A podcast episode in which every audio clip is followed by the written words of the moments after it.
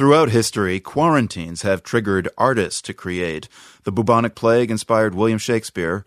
Norwegian painter Edvard Munch depicted the 1918 flu. Again today, artists are reflecting on our current pandemic. But this time, in cities across the globe, the crowdsourcing power of the internet is helping them bring COVID 19 art alive.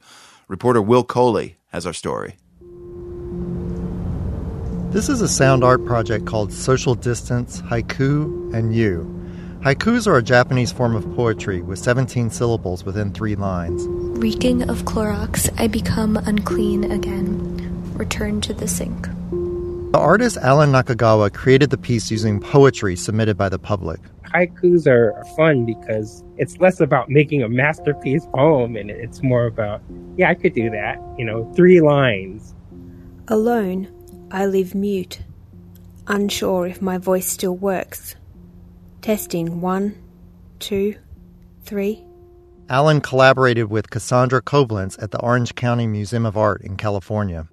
Cassandra, originally, did we think about how many we might possibly get? Originally, we were worried we weren't going to get that many, actually. We had no idea we were going to get over 550 haikus from all over the world. all over the world, people are experiencing life in lockdown, but they're figuring out creative ways to stay connected through the internet. They host virtual parties, cook meals together, and TikTok. And more and more, they share art. Más arriba. a, la, a la izquierda. Ah, sí. This is a virtual meeting of creatives from Barcelona, Spain. They recently founded the COVID Art Museum, which they host on Instagram. Every day they meet via WhatsApp to select images submitted by artists from around the world. The project is only a month old, but it has nearly 65,000 followers. Irene Llorca is one of the founders of the project. She's an art director at an ad agency. It began the first days of quarantine in Spain. We realized that many of our friends were sharing art about the pandemic.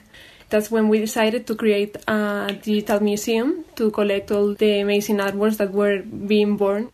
To get out the word, Irene and her friends connected with Arte Informada, an international arts organization. So far, they've received nearly 5,000 submissions from 50 different countries. On a recent video call, Irene shows me one of her favorites. It's a painting of an American couple on vacation with funny tan lines on their faces. They have the shape of the mask. Oh, I see it. Yeah, yeah. Things that we never thought of, but probably that is what is going to happen this summer, you know?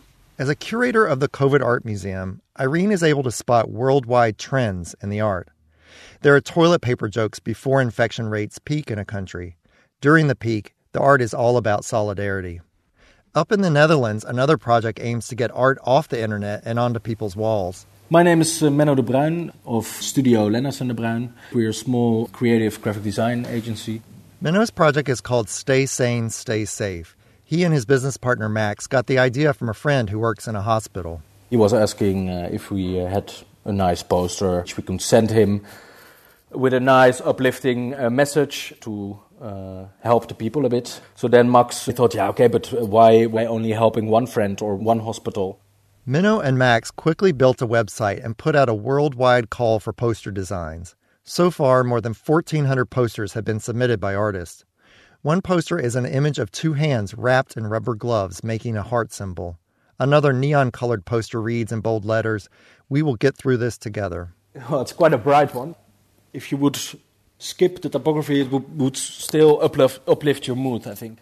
Anyone can download and print out the posters for free. A printer in Utrecht made hundreds of the posters for Dutch hospitals. The medical staff love them.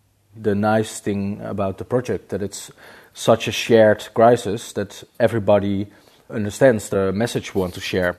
The shared experience of quarantine is also what the Haiku Project wants to capture. In fact, Alan Nakagawa connected all the submissions into a 90 minute time capsule on SoundCloud. Alan trained as a drummer and appreciates the pocket, the space between beats, which is why he loves haikus. Haikus are amazing that way, in that it just invites your experiences to fill in the blanks and the empty space. Sharing old stories, waiting to create new ones, locked down together. People turn to art to document and make sense of hard times. Now, in this digital age, it's no wonder that this art is being shared across the globe. For the world, I'm Will Coley. The telephone rings. Put on my mask to answer. I'm losing my mind. We've got a few of those artful messages of solidarity and hope at theworld.org.